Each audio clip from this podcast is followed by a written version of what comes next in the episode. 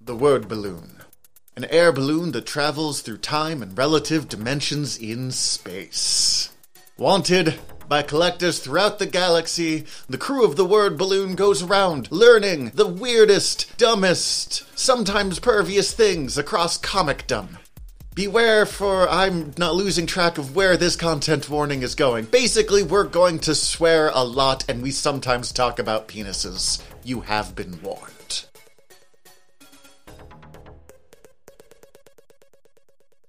Hi, everybody. I'm Tyler. And I'm Zach. We're your aeronauts, and we're back with more word balloons. We've been flying higher in our own hot air, but have stopped our journey to the Justice League's moon base to answer your nerdy questions. So, with that in mind, Zach, what's our question this week? What is the best international version of a superhero? This is going to take some explaining, and this exists entirely because I was stoned in reading about Batman Incorporated from Grant Morrison because they just came back in a recent storyline. This traces back to a old school Batman storyline where Batman met the Batman of all nations, and it was like the Batman of France, the Batman of The Musketeer. uh, England, Uh, Knight. Yep. And uh, the Batman of, I don't remember what, there were various others. What's the Batman of Japan? Uh, Mr. Unknown. I mon- mostly remember his big enemy is Lord Deathman. That's fucking cool. Because Grant Morrison likes manga. And it was brought back by Grant Morrison. Honorable mention goes to the Batman of Zen Ur Ah. Because he has a dumb costume and I love him.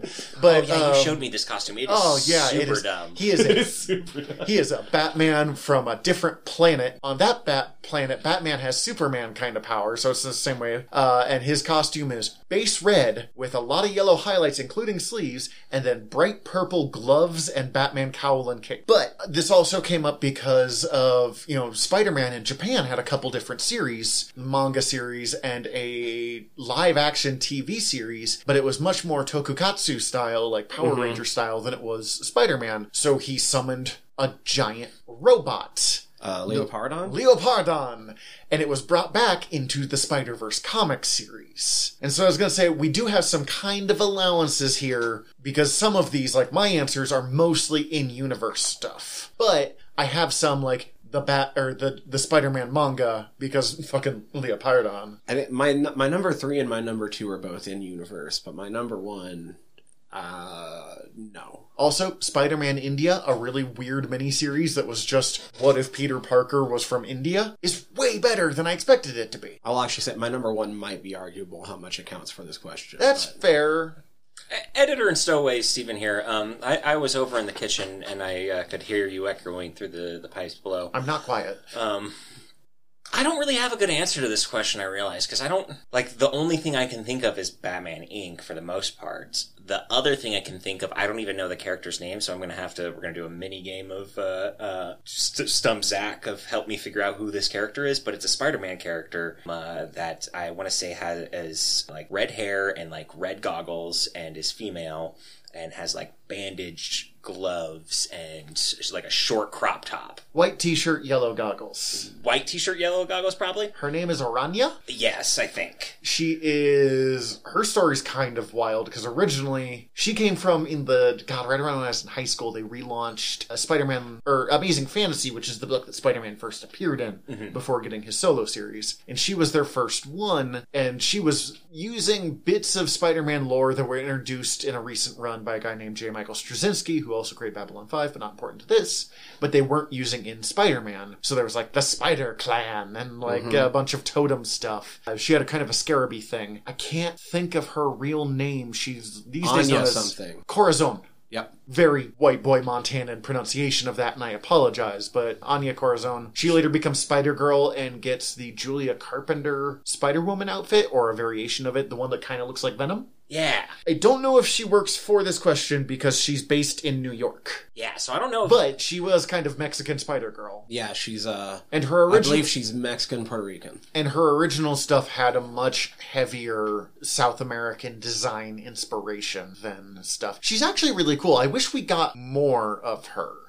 But unfortunately, her series were one of those where her ideas were better than the actual execution of it. Yeah. So yeah, I, I would love to see more of that, especially if outside of New York. My- so- But like you said, it doesn't necessarily work for this question entirely. The other one I thought of, I realized doesn't really work entirely, is Gwenpool. Gwenpool works. I mean, with if we're gonna count manga Spider-Man, honestly, Spider Gwen kind of works too. Like Mm-hmm. there are alternate universe instead of different country, but it's uh, a similar theme at least. Yeah. Gwenpool's way better than she should be. Oh yeah, Gwenpool should not work on any fucking level, Who- but the who's- series who- is delightful. who writes that? Do you know? Um, I don't know who writes the series. I know the main artist of the series, Chris Boccolo, designed her for a cover, and then there and then uh, cosplayers loved her. Oh, yeah. So they took off with it, and they gave the series, and the artist is a person named Girahiru. Uh-huh. Don't know if I'm pronouncing that correctly, but Girahiru is a just wonderful artist, and gave her a sense of like not little girl, but like teen girl whimsy that you wouldn't have expected from like Deadpool. And I and people are so ready to hate her, but she's just she's fun. She's aware that she's in the fourth. Like in Mm-hmm. a comic book, u- that's her power. That she's aware she's in a comic book universe.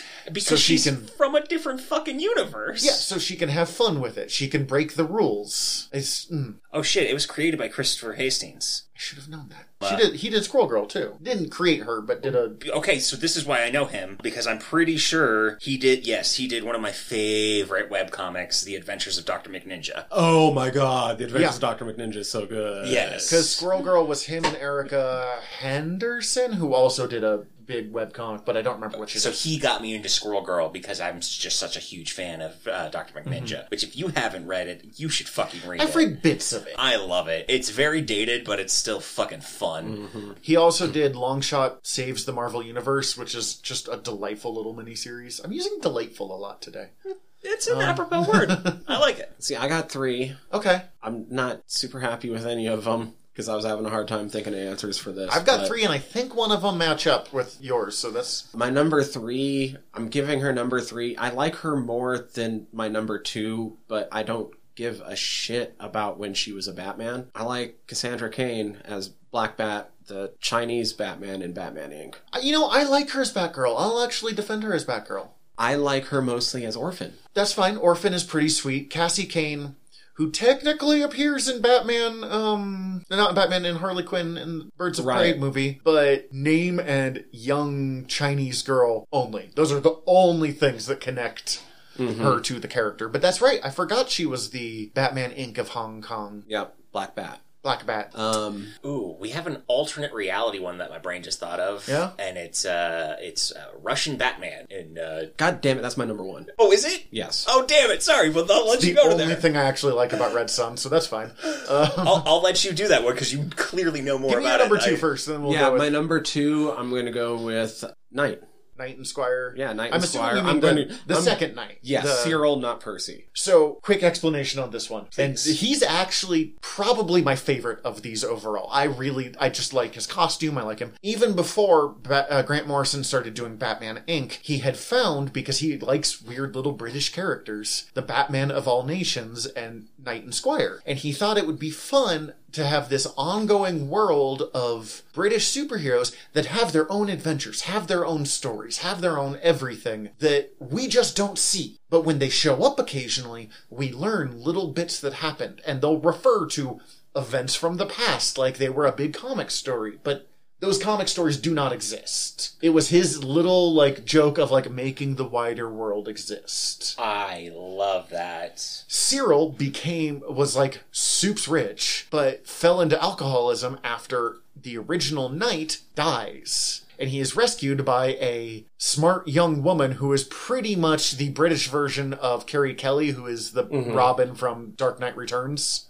Don't worry about it. Frank Miller's story. No, I Um, just hate when like stories are like, ah, I'm I'm I'm a I'm a just like a broken man. I need a woman to come fix me, and that's all It's- they're good for. No, definitely not what this is. Okay, good, because that's what I was uh, reading that as. Nope, and that's fair. I see how it, but she's like Beryl Hutchison. Thank you. Beryl's wonderful. Beryl's like, you're a fucking disgrace. Get your shit together. okay, there we Uh, go. Come live with me and my mom as you get off the uh, bottle, and let's be a fucking superhero because you should be. And he is, and then every time he would appear, and Grant Morrison would find places to put him in. More time has passed, and more stories have gone on. He has grown as a character, but we just get these little snapshots from the outside. Do you think Grant Morrison has just like secretly written this whole whole story arc down and just like have He the- has.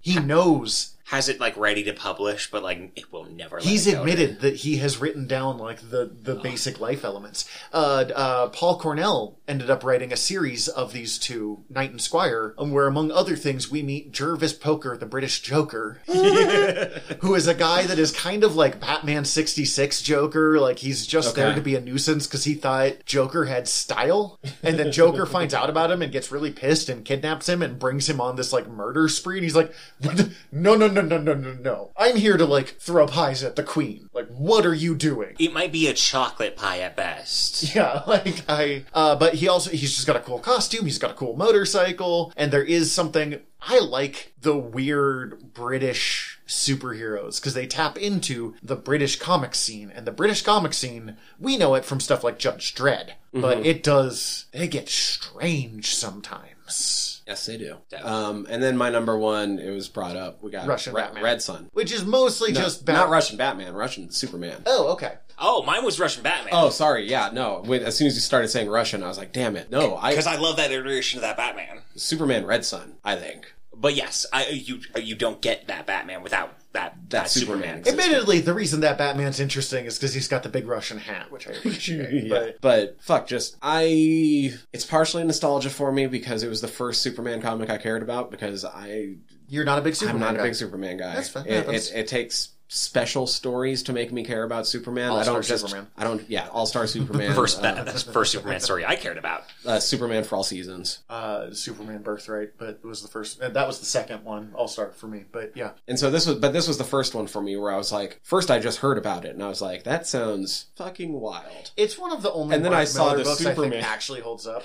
And then I saw the fucking hammer and sickle Superman logo and I'm like, that looks amazing. What? I need to read this. And then it turned out to Fuck, be I want just that an as a amazing shirt now that I, story. I think about it. Side note: They kind of tried to replicate the magic by hiring John Cleese to write a version where he lands in Britain, and it is one of the worst things I've ever read in my life. I hated it. Yeah, but just the the timing being different. So Superman landed on Earth eight hours earlier when the rotation was such that he landed in. Actually, I believe it was the Ukraine when it was under Russian control. Oh shit! And Stalin found him. Mm-hmm. Well, and he was raised by some farmers at 1st And then, yeah. But then it's, he grows up to be like the perfect communist and keeps like some of the bad, shitty things from happening. And Also, it turns out that he is from the far future. He's act Krypton is Earth millions of years from now, not a different planet, and he's actually sent back through time, which is what I thought was a fun little tweak. Mhm. Um, it's not my favorite story, but I do think as an Elseworld story, it's one of the more successful ones. Uh, honestly, Cyril Sheldrick, the Knight, probably my favorite. I'm going to give an honorable mention to Red Guardian because he made it into a fucking movie in Black Widow, and I actually enjoyed him in that by uh, um, David Harbour. David Harbour, thank you. There's also the Iron Man version, but to be honest, the only part of the Winter Guard that I give a shit about is Ursa Major because he is a giant bear man who drinks a lot of vodka and fights crime. It's perfect. There, I guess there's one. There's an international superhero I want to bring up, but it's not a version of anybody. Okay. It was a character that was created to parody the 70s superhero TV show craze and like action TV shows. So, like things like Wonder Woman, but also things like Six Million Dollar Man. Okay. And that would be uh, El Chapulín, Colorado. Uh, Never heard of this. Completely unfamiliar. I, wa- I want to, even though I do know a little bit of Spanish, I want to make sure I get this right. I believe it's just the Red Grasshopper. Dope. Oh, I have heard of this. This is a Mexican TV show. Yeah, It's, Mexican uh, TV show went like seven seasons in the time. So it didn't pioneer any of the special effects it was using, but it was like the only TV show made in Mexico at the time that was using the kind of special effects it had. So it was basically the only like running adventure series in Mexico at the time. That's cool. Mark Wade and Humberto Ramos made a character based off this character for the Champions named Red Locust. Mm-hmm. Yeah, the Red Grasshopper.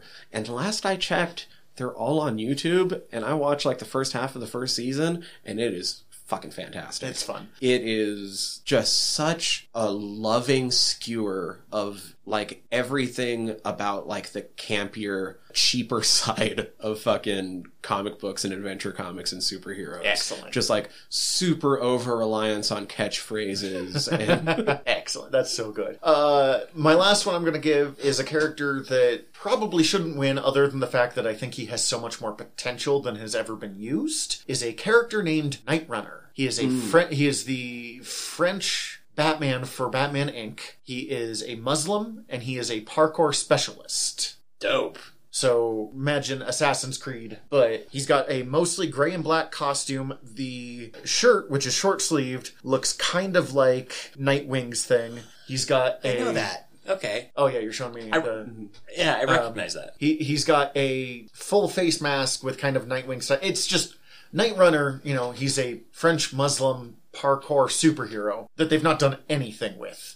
They put him in a recent round robin tournament where they were like, everyone vote for what series is gonna like get a mini series out of it. But it was like Night Runner and Swamp Thing and the all of the Robins together and Justice League Queer and like Night Runner never stood a chance. Oh, not with the, the, a couple of the other ones you mentioned there. all of the Robins team together. Like, no, it was. I would it watch was that as a so TV brutal. show Oh, so it was actually hardcore. really good. It's.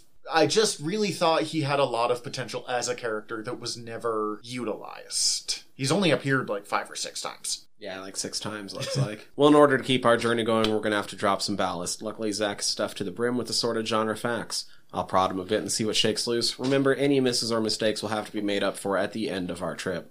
Today, we'll keep with this expedition's theme of gadgets, gizmos, doodads, and ding dongs. Zach, what knowledge can you drop on the pen of Jakeem Thunder? You said Penn? Yes. Penn. Oh, Johnny Thunders. Yes. Okay. Uh, I know this. I'm just trying to figure out how to, to start it.